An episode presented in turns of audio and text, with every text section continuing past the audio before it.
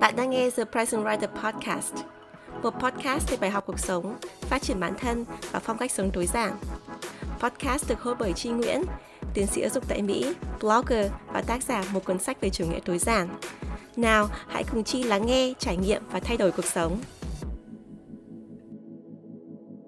Xin chào tất cả mọi người, chào mừng các bạn đã trở lại với The Present Writer Podcast. Mình là Chi Nguyễn.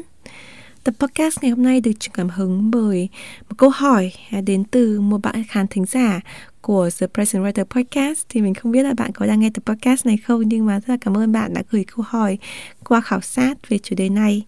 Thì bạn đặt ra một câu hỏi mình cảm thấy rất thú vị. Đấy là bạn hỏi bạn bè và người nhà của em luôn cố gắng thuyết phục em rằng tình cảm và công việc không thể nào có thể cân bằng được, buộc phải chọn một trong hai à, tức là bạn đã nói về cái mối quan hệ giữa tình cảm cá nhân và công việc. Bạn viết tiếp nhưng em không tin như vậy và em cũng không muốn như vậy. À, nhưng đôi khi hoàn cảnh lại khiến cho em nghĩ rằng người em yêu có phải là rào cản của sự nghiệp của mình không? Em luôn tự hỏi mình rằng tại sao em không thể có được cả hai? Tại sao phải chọn một trong hai? Nên em hy vọng được nghe chia sẻ thêm về góc nhìn của chị chi là một người vừa có sự nghiệp và gia đình. Thì cảm ơn bạn đã gửi câu hỏi và tin tưởng để đặt cho mình cái câu hỏi này. Và đúng là mình là một người vừa có gia đình và có sự nghiệp. Thế nhưng mà mình không muốn đặt mình ở trong cái hoàn cảnh là giống như là dùng cái từ ngữ là ờ mình có tất cả, mình có cả sự nghiệp, có cả gia đình, mọi thứ đều tốt, mọi thứ đều đủ đầy, mọi thứ đều cân bằng à, mình không nghĩ rằng là cuộc sống có cái sự cân bằng tuyệt đối như vậy. Và nếu các bạn đã từng nghe một cái tập podcast ở trong mùa 2 về chủ đề sự nghiệp ạ thì mình còn làm hẳn một cái tập podcast nói về cân bằng hay là cái chủ đề bất cân bằng. Thì mình còn nói là tại sao cái sự bất cân bằng nó cần thiết ở trong cái giai đoạn trong cuộc sống và đặc biệt là trong cái giai đoạn phát triển sự nghiệp. Do vậy là bản thân mình mình nghĩ là mình không phải là một người quá cân bằng nhưng đúng là mình có cả gia đình và sự nghiệp và thực sự là sự nghiệp của mình có cái sự hy sinh rất là nhiều bởi chồng mình bởi vì có những giai đoạn là chồng mình rất là thành công trong sự nghiệp và từ bỏ để hỗ trợ giúp cho mình thăng tiến hơn trong sự nghiệp của mình. Và à, bọn mình cùng nhau tìm một con đường mà có thể đi chung với nhau để có cái sự nghiệp và cái gia đình có thể nó không quá đối chọi. Thì hoàn cảnh của mình hơi khác một chút. Thế nhưng mà mình nghĩ là cái quan điểm của mình về cái sự cân bằng hay là cái sự bất cân bằng này nó giúp cho mình rất là nhiều trong cái quá trình mà mình trưởng thành. Và cái quá trình mà mình nghe rất nhiều người cũng nói về cái vấn đề là, ồ, không thể có tất cả, phải phải hy sinh rồi phải từ bỏ, đặc biệt là đối với phụ nữ ấy. thì ở trong cái tập podcast ngày hôm nay mình muốn xoáy sâu hơn về chủ đề giữa tình cảm và công việc. Hay là cái câu chuyện về gia đình và công việc, cái mối quan hệ này là có thực sự đối chọi hay không? Và mình sẽ à, nhìn nhận về nó như thế nào cho đúng đắn nhất và làm sao để mình tìm được cái sự cân bằng phù hợp nhất đối với mình.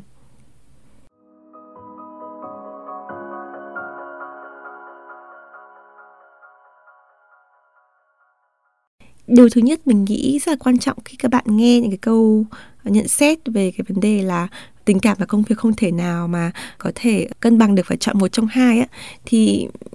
mình tự hỏi rằng là đấy là cái lời khuyên mà đến từ sự thật hay là cái lời khuyên đến từ cái sự phân biệt về giới tính? Ờ, thì chẳng hạn như mình nghe cái lời nhận xét này rất nhiều đối với những bạn nữ. Ô oh, à, con là con gái thì à, phải quan trọng là chọn tấm chồng học nhiều làm gì à, tấm chồng mới là cái quan trọng rồi là ồ, bây giờ thì cứ cố gắng đi, mà về sau này có gia đình thì chắc chắn là không thể bay nhảy như vậy, không thể nào mà làm những cái việc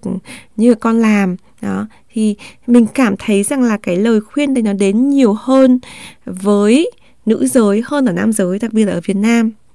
nam giới họ cũng có những cái áp lực về cân bằng cuộc sống ví dụ như làm việc quá nhiều chẳng hạn không có thời gian bên vợ con chẳng hạn hoặc là bị cái áp lực của xã hội là phải là một người chủ gia đình là một người mà gánh vác đó. Thì nam giới họ cũng có những cái áp lực khác. Thế nhưng mà cái việc là uh, răng xé giữa gia đình và công việc mình cảm thấy nữ giới gặp nhiều hơn. Và không chỉ ở ngoài xã hội đâu ngay cả trong cái tâm tưởng của mình ấy bản thân mình là người làm mẹ là một người làm vợ thì mình cũng thấy rằng là mình có những cái uh, gọi là cảm giác tội lỗi gọi là guilt trong tiếng Anh ấy, là cảm giác tội lỗi thậm chí người ta còn gọi là mom guilt có hẳn một cái từ cho cái việc tội lỗi của người là mẹ. Từ khi là mẹ thì mình thấy rằng là à mình không có thời gian cho con của mình à, mình làm cái việc này trong khi mình có thể đánh đổi có thể chơi với con của mình chẳng hạn thì mình cảm thấy là tội lỗi hơn cái người đàn ông. Nhưng do vậy là người ta không có cái cụ mà dead guilt chẳng hạn là có thể mình ta có nhưng mà mình thấy rằng là nó không phổ biến như là mom guilt thì um, mình nghĩ rằng là thứ nhất khi bạn nghe cái lời nhận xét đấy bạn thấy rằng là à cái nhận xét này nó có thực sự là nó đến từ cái dụng tâm tốt và từ cái sự thật không thể chối cãi hay không? Hay là nó đến từ cái sự ngộ nhận chung về giới cái cái sự chụp mũ à, phân biệt giới tính? Thì đấy là cái điều đầu tiên là mình nghĩ rằng là à, không hẳn là chỉ trích nhưng mà có một cái tư duy phản biện ngược lại với cái lời nhận xét này.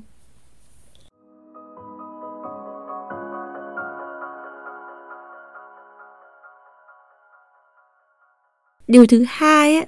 thì cái này nó nghe có vẻ hơi kỳ một chút ấy, nhưng mà trong cái quan điểm của mình và cái trải nghiệm của mình là một người đã từng là mẹ rồi ấy, thì mình thấy rằng là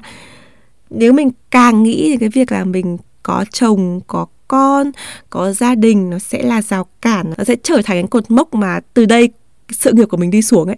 Nếu mình nghĩ cái tư duy như vậy á thì bản thân mình sẽ tự biến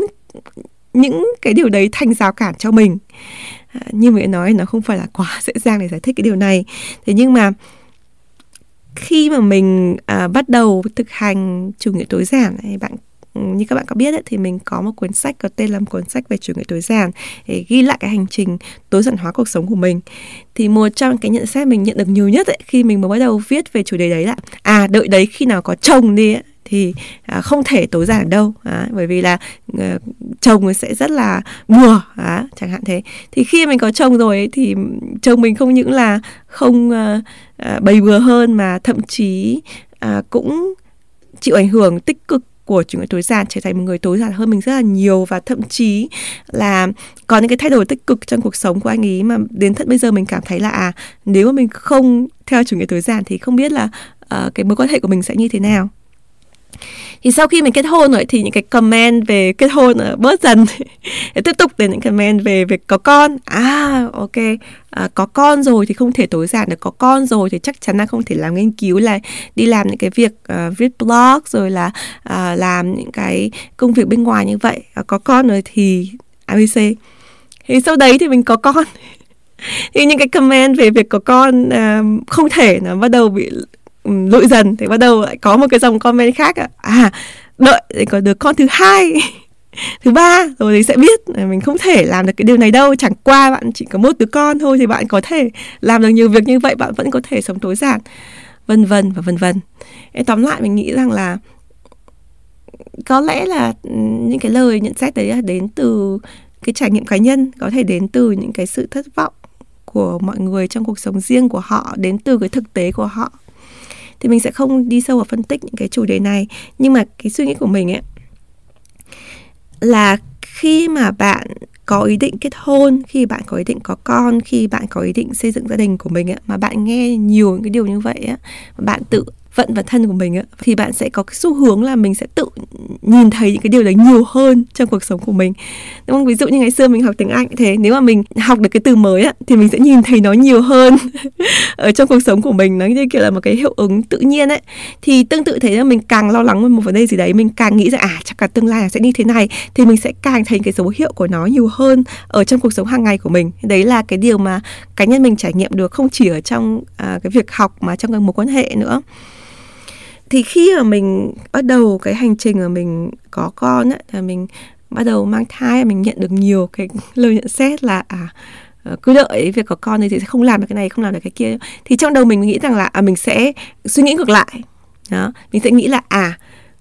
khi nào mình có gia đình mình có con thì cuộc sống của mình nó sẽ bận rộn hơn nhưng mà nó cũng sẽ có màu sắc hơn mình sẽ có chất liệu để viết nhiều hơn. Mình sẽ có nhiều thứ để mình có động lực để mình kiếm tiền chẳng hạn, có động lực để mình làm tốt hơn thì có động lực để mình xây dựng cái tương lai tốt hơn cho con mình. Chẳng hạn như bản thân mình khi mình bắt đầu có bầu á thì cái giai đoạn đấy là một cái giai đoạn khó khăn với mình, bởi vì là mình gặp rất nhiều khó khăn về tài chính và mình tự mắc nợ, một cái khoản nợ rất là lớn ở trong cái giai đoạn đấy. Thế nhưng mà cái quá trình mà mang thai và có con ấy, nó khiến cho mình có cái động lực lớn hơn rất là nhiều để tìm hiểu về tài chính cá nhân và tìm hiểu về những cái phương pháp trả nợ, rồi là xây dựng cái nền tảng tài chính vững mạnh. Và từ cái giai đoạn đấy, và nếu các bạn xem lại blog của mình, các bạn có thể thấy rằng là những cái bài viết về tài chính cá nhân này bắt đầu viết rất là nhiều trong giai đoạn mà mình có bầu và mình sinh em bé là chính là vì như thế. Tại vì cái việc mà có con ấy, mình biến chuyển từ cái việc là rào cản thành ra là một cái gì đấy mà nó hữu ích cho mình. Thì trở lại với câu hỏi của bạn ấy, là người yêu ấy, thì làm sao biết được là cái người yêu đấy không phải là cái rào cản cho mình thăng tiến sự nghiệp? Tại vì là cũng có những người người ta rất là kiểm soát, người ta muốn người bạn đời của mình làm những cái việc này. Người ta có thể là xuất phát từ cái tình thương là không muốn bạn đời của mình ờ, vất vả chẳng hạn thì um, có thể là người ta sẽ hạn chế mình có trong sự nghiệp phát triển hơn hoặc là có thể là người ta có cái quan điểm khác về cuộc sống và quan điểm khác về sự nghiệp có thể người ta ưu tiên gia đình hơn ưu tiên cái sự thoải mái tự do và cái mà không liên quan đến sự nghiệp nhiều hơn đó. thì nó dẫn đến cái suy nghĩ thứ ba của mình đấy là khi bạn chọn bạn đời ấy, thì bạn nên chọn bạn đời như là bạn chọn đối tác trong làm ăn lâu dài. Đấy, như mình có chia sẻ trong cái tập podcast tuần trước về chủ đề tình yêu và mối quan hệ lãng mạn ấy, thì mình có nói rất là kỹ về cái chủ đề là theo cái quan điểm logic của mình á, thì cái việc mình chọn bạn đời cứ như là mình đang chọn một cái đối tác mình sẽ làm ăn lâu dài mình ký hợp đồng dài hạn. Thì mình phải hiểu rằng là đối tác đấy họ có cái tầm nhìn như thế nào họ có chung cái tầm nhìn đối với mình hay không. À, giống như là có cái câu là vợ chồng phải cùng nhìn về một hướng ấy. Thì đối với việc mà mình nhìn người bạn đời của mình và trong cái vấn đề về sự nghiệp của mình ấy thì mình phải làm rất là rõ là nếu mà mình coi trọng sự nghiệp của mình ấy, thì mình phải chắc chắn là cái người đối tác của mình cũng tôn trọng sự nghiệp của mình. Người đối tác của mình không quá khắt khe với việc là mình phải làm ít giờ mình phải tập trung vào gia đình ở cái thời điểm mình còn trẻ chẳng hạn hoặc là phải làm cái điều mà họ muốn chẳng hạn thì đấy những cái câu chuyện đấy mình nên có cái sự trao đổi ngay khi mình mới bắt đầu hẹn hò để khi mà à, cái mối quan hệ nó sâu sắc hơn nó nghiêm túc hơn thì mình không còn phải quay trở lại để tranh cãi về cái chủ đề này nữa cũng tương tự như vậy thì khi chọn đối tác ấy, thì một cái điều rất quan trọng là bạn sẽ xem là người đó và bạn có những cái điểm gì chung hoặc là có điểm mạnh và điểm yếu như thế nào. Và mình nếu mà mình là một cái team á thực sự á, thì ờ, chẳng hạn như bạn là một leader của một team một người lãnh đạo trong nhóm á thì bạn sẽ xem là những cái thành viên trong nhóm của mình có những điểm mạnh và điểm yếu như thế nào. Và mình sẽ tập trung vào điểm mạnh chứ không phải là để cải thiện điểm yếu. Như mình đã nói trong cái tập podcast trước ấy là thay đổi một người rất là khó. Do vậy là mình dùng quá nhiều năng lượng để mình cải thiện điểm yếu nó sẽ vất vả hơn. Thì trong khi đó thì trong cái mối quan hệ tình cảm lãng mạn hay là vợ chồng ấy, cá nhân mình ấy thì mình tập trung vào việc là tăng cường điểm mạnh nhiều hơn. Thế chẳng hạn như là trong một quan hệ của mình với chồng mình chẳng hạn thì mình rất là à, giỏi trong cái việc là sắp xếp cuộc sống dự tính trước cho tương lai. Nhưng mình lại quá là trọng về việc công việc mà mình thấy là chồng mình lại có cái khả năng cao hơn về việc là thư giãn đó, à, giải trí rồi là đưa ra những cái nhận định mà nó gọi là out the box tức là không theo một cái lối mòn nào hết. Bởi vì mình là một người làm nghiên cứu cho nên là những cái suy nghĩ của mình thì nó phần nào cũng ảnh hưởng bởi học thuyết. Rồi là những cái nghiên cứu những cái dữ liệu trước thì mình mới đưa ra được những cái nhận định à, của mình. Nhưng mà chồng mình lại rất là hay có những cái suy nghĩ mà nó thoát khỏi những cái à, lối mòn bình thường. Thì do vậy là ở trong một mối quan hệ trong gia đình mình ấy, thì mình không có ép chồng mình là anh phải uh, sắp xếp cuộc sống anh phải hoạch định cho tương lai cái công việc đấy là cho mình còn đối với chồng mình ấy, thì chồng mình sẽ phụ trách những công việc là nghỉ ngơi, thư giãn cho cả gia đình hoặc là đưa ra những cái góp ý khi mà mình cần để để mình có thể có những cái lựa chọn hoặc những cái ý tưởng nó độc đáo hơn chẳng hạn. Thì đấy là cái cách mà bạn chọn cái người đối tác của mình để cho À, cả công việc ở trong nhà của mình và và công việc ở bên ngoài của mình sự nghiệp của mình nó có cái sự cân bằng ở trong cái thế mạnh. À, một cái điều rất quan trọng nữa tại sao cái thế mạnh nó quan trọng? Bởi vì là rất nhiều một quan hệ thì người ta hay xoáy vào cái điểm yếu của nhau và muốn là đối phương thay đổi. Nhưng mà như mình đã nói thì cái quan điểm của mình thì nó ngược lại tức là mình tập trung vào điểm mạnh hơn là mình lấp vào cái điểm yếu. Thì khi mà từng đối tác ấy, ví dụ bạn có thể sống với cái điểm mạnh của mình, bạn đời của mình có thể sống với điểm mạnh của người đó, thì mình sẽ luôn luôn hạnh phúc. Bởi vì là ai cũng hạnh phúc khi mà mình À, được sống với cái điểm mà mình mạnh nhất mình là chính bắc của mình mình thấy à, vui nhất khi mình làm cái điều này thì ai cũng sẽ hạnh phúc. Thì nó không chỉ um, giúp cho cái mối quan hệ trong gia đình của mình nó êm ấm hơn mà nó có thể giúp cho đối tác ờ, của mình và cho mình ấy, ở trong cái mối quan hệ đấy có thể tiếp tục mang cái sự hạnh phúc đấy vào sự nghiệp và tiếp tục nhấn mạnh hơn cái thế mạnh đó ở trong những cái mảng mà à, từng người làm ở trong sự nghiệp và từ đấy thì sự nghiệp nó cũng sẽ à, có những cái chuyển biến tốt hơn. Đấy là cái quan điểm của mình.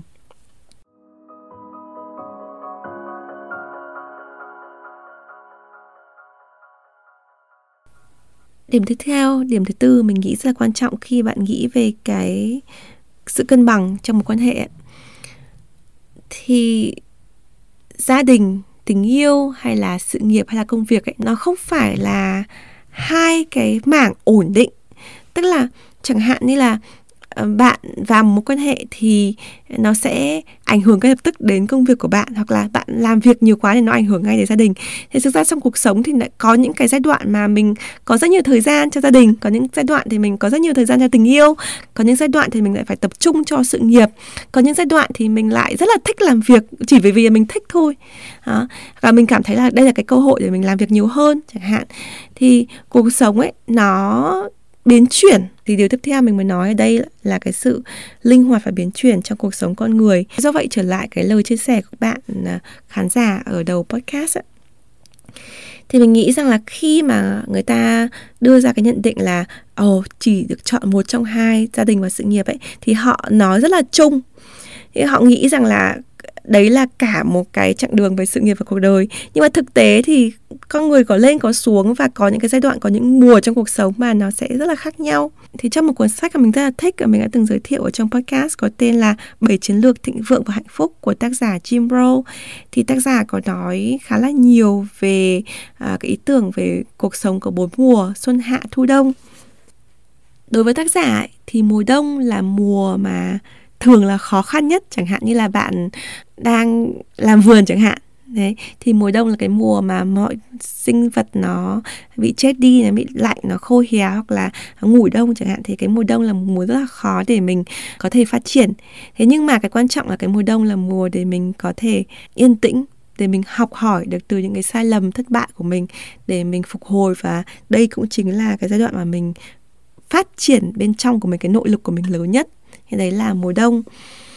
còn mùa xuân ấy thì cũng giống như là trong thiên nhiên ấy thì mùa xuân là cái mùa mà mọi thứ nó lên rất là dễ dàng hoa nó cũng nở rất là dễ mọi thứ mình gieo trồng nó đều có cái à, kết quả ngay lập tức. Thì mùa xuân theo tác giả Jim Rohn là cái giai đoạn mà mình nên tận dụng để mình làm bất cứ những điều gì mà mình muốn. Vì đây là cái thời điểm mà cái điều gì mình cũng làm cũng rất là xuôi trèo mắt mái thì đấy là mùa xuân mùa hè thì mùa hè là cái mùa mà uh, rất là dễ bị uh, sâu bệnh. Thì nó lại trở lại cái tưởng là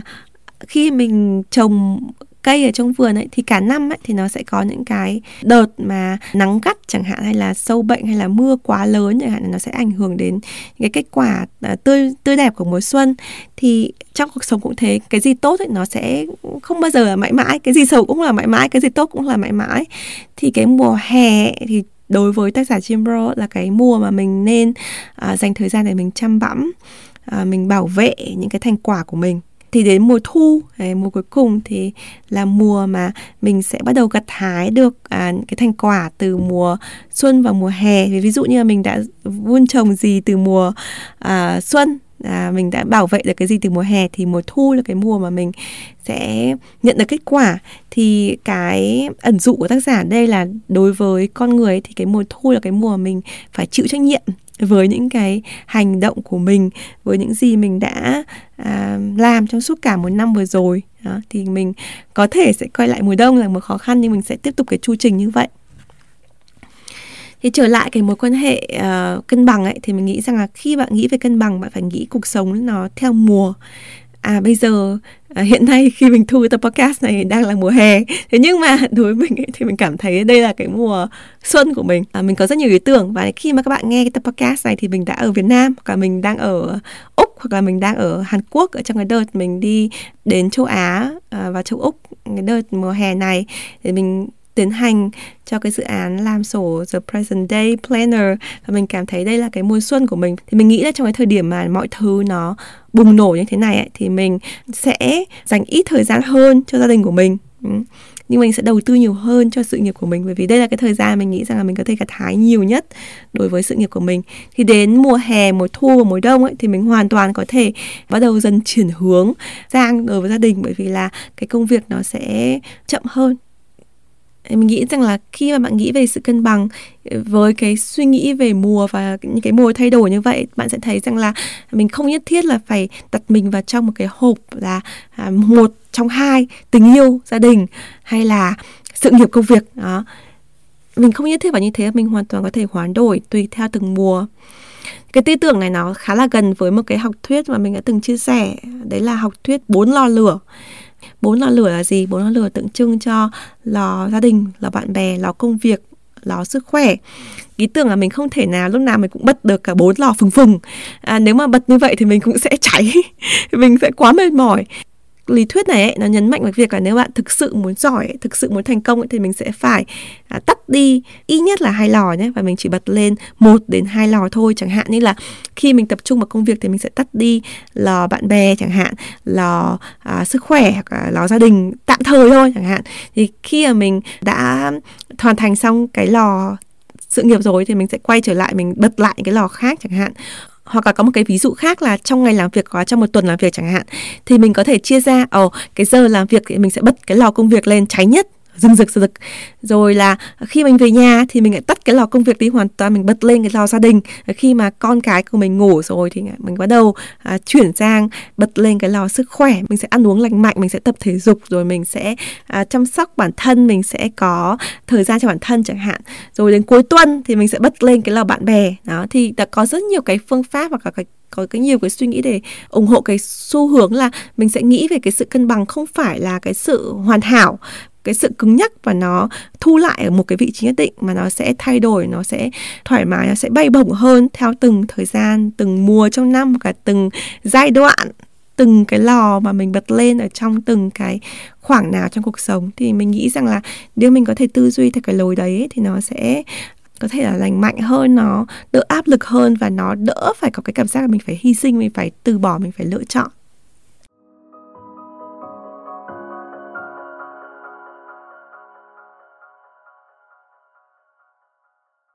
Cuối cùng ấy thì khi mình nói về cân bằng ấy thì mình là một người làm khoa học mà cho nên mình nghĩ đến cái sự đo lường. Làm sao mình biết được là mình đang hạnh phúc với công việc sự nghiệp hay là tình cảm gia đình? Mình phải có cái sự đo lường. Và nếu mình nói là mình cân bằng ok có cách nào để mình xem cái sự cân bằng đấy có thể đo lường được ở trong một ngày của mình một tuần của mình hay một tháng của mình hay không? Tại vì có thể mình nghĩ là à mình đang à, dành rất nhiều thời gian cho công việc mà có thực sự là mình bỏ bê gia đình hay không hay là mình vẫn có thời gian cho gia đình? Thì cái việc mà mình đo lường kiểm định rất là quan trọng. Thì cái cách mà mình đo lường kiểm định ở trong cuộc sống cá nhân của mình thôi nhé thì mình sử dụng uh, chính cái cuốn sổ mà mình tạo ra. Và đây cũng chính là cái lý do tại sao mình tạo ra cuốn sổ hiệu năng The Present Day Planner. Bởi vì là khi mà mình bắt đầu vào cuộc sống và mình bắt đầu làm việc ấy, thì cuộc sống của mình khi đấy ấy, mình chỉ có công việc thôi. Đó. thì cái planner của mình ấy, chỉ toàn công việc. Thì sau này khi mà mình nhận ra là mình cần phải có sự cân bằng phù hợp hơn ấy, thì mình bắt đầu thêm vào cái planner cái sổ của mình ấy, những cái yếu tố mà nó uh, giúp cho mình kiểm tra được cái sự cân bằng. Chẳng hạn như là trong cuốn sổ thì mình có uh, nhật ký biết ơn chẳng hạn. Đấy, mình viết một cái dòng ngắn để biết ơn hàng ngày. Trước khi mình bắt đầu vào một ngày làm việc mình có cái sự đo lường từng công việc.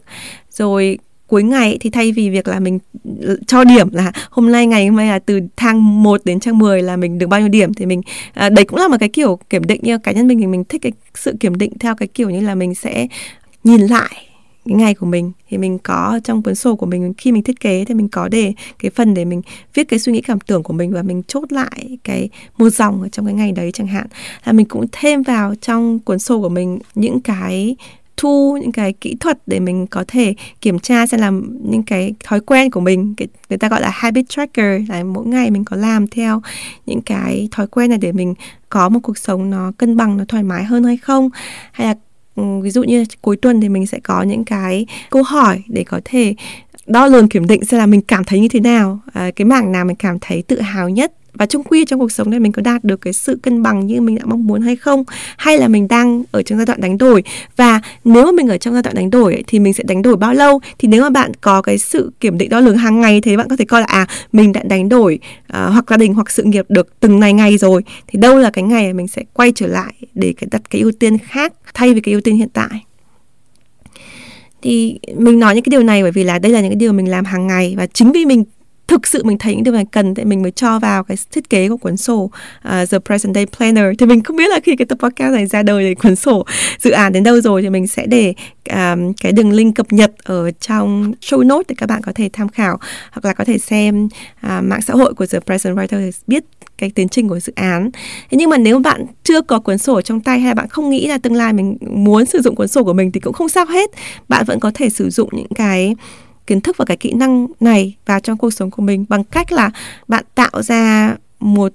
cái thời gian nào đấy, có thể là một tiếng của ngày chủ nhật hoặc là một tiếng của đầu ngày thứ hai để nhìn lại cái tuần vừa rồi. À mình đã làm được cái điều gì rồi? Điều gì là ưu tiên của mình cho tuần vừa rồi? Ờ, mình có cảm thấy cái sự đánh đổi hay không? Hay mình cảm thấy là cái sự cân bằng của mình là phù hợp? Và cái tuần tiếp theo thì mình sẽ uh, có cái ưu tiên như thế nào? Mình hướng đến sự cân bằng hay là sự đánh đổi? Mình đang ở mùa nào trong năm? Mình đang ở giai đoạn mình bật lên lò lửa nào? Thì khi mà mình có những cái check in với bản thân của mình như thế hàng tuần ấy, và nếu có thể hàng ngày ấy, thì mình nghĩ rằng nó sẽ giúp cho mình có cái sự ổn định tốt hơn. Và quan trọng hơn lại trở lại với cái câu à, chia sẻ của bạn khán thính giả ban đầu ạ. Làm sao để mình có thể giữ vững lập trường? Khi mà những người xung quanh nói rằng à uh, mày làm việc quá nhiều mày phải dành thời gian cho gia đình. À mày tập trung quá nhiều với gia đình rồi mày phải có cái sự nghiệp chứ. Uh, không thể à, có cả hai chẳng hạn như thế. Thì mình không có một cái dữ liệu nào nó khách quan để mình dựa vào nếu mình không có những cái hệ thống để mình có thể đo lường kiểm định và mình rút kinh nghiệm hàng ngày thì mình sẽ không biết được rằng là mình đang ở đâu. Thế khi người ta nói mình mình sẽ thấy rằng à người ta đúng hoặc là mình nghi ngờ người ta thì mình cũng không có cách nào mình kiểm định lại và nếu mình sai thì mình cũng không có cách nào để mình giải thích là tại sao mình sai. Thì đấy là một cái mà mình nghĩ rằng là uh, tất nhiên là từ cái quan điểm của mình là một người làm nghiên cứu và một người đã từng làm phân tích dữ liệu thì mình thấy rằng là cuộc sống có thể hoàn toàn nhìn dưới góc độ của dữ liệu và mình nghĩ là nếu mà bạn nói về cân bằng á hoặc là bất cân bằng á thì cái điều quan trọng là mình phải biết là cái dữ liệu của mình như thế nào và thực sự là mình mình đang đi trên cái con đường mình muốn những cái ngày làm việc của mình những cái giờ làm việc của mình những cái giờ chơi với gia đình của mình chẳng hạn thì mình có có đang tiệm cận đến cái mục tiêu mình mong muốn hay không? À, thì à, đấy cũng là cái tâm huyết của mình và cũng là cái đam mê của mình khi mình thực hiện cuốn sổ hiệu năng. Thế nhưng mà mình cũng hy vọng là qua những cái chia sẻ ngày hôm nay các bạn cũng có thể tự tạo ra à, cái phiên bản à, sổ hiệu năng riêng cho bạn hoặc là tạo ra cái bài tập nho nhỏ để mình có thể check in với bản thân của mình và đo lường kiểm định hàng ngày sẽ là mình um, đang ở đâu giữa cái à, phổ tình cảm gia đình và à, công việc sự nghiệp.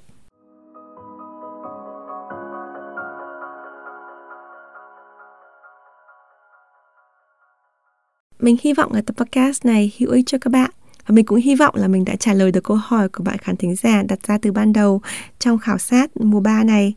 À, mùa 3 này là mùa đầu tiên mình thử nghiệm cái mô hình làm khảo sát và mình trả lời trực tiếp xây dựng cái tập podcast dựa trên cái góp ý và câu hỏi của các bạn khán thính giả và nó khiến cho mình cảm thấy được gần với các bạn hơn và mình hiểu hơn về những cái băn khoăn của mọi người. À, mình biết là cái quan điểm của mình không phải là cái quan điểm mà uh, số đông hoặc là quan điểm mà ai cũng đồng ý. Thế nhưng mà mình tin rằng là ờ, cái quan điểm của mình nó có thể mang lại một cái giá trị nào đấy. À, ít nhất là nếu bạn không cảm thấy đồng tình thì nó cũng mở ra được một cái góc nhìn khác về cuộc sống và đặc biệt là về cái sự cân bằng hay là bất cân bằng trong cuộc sống. Đấy cũng là một cái đề tài mà bản thân mình cũng à, đã từng phải chăn trở một thời gian rất là dài và à, chăn trở đến mức độ mà nó khiến cho mình buộc phải tạo ra một cái sản phẩm để mình có thể à, tạo ra được cân bằng trong cuộc sống của mình. Thì mình hy vọng một ngày ở đấy có thể chia sẻ với các bạn à, tất cả những điều này thông qua cuốn sổ hiệu năng của mình.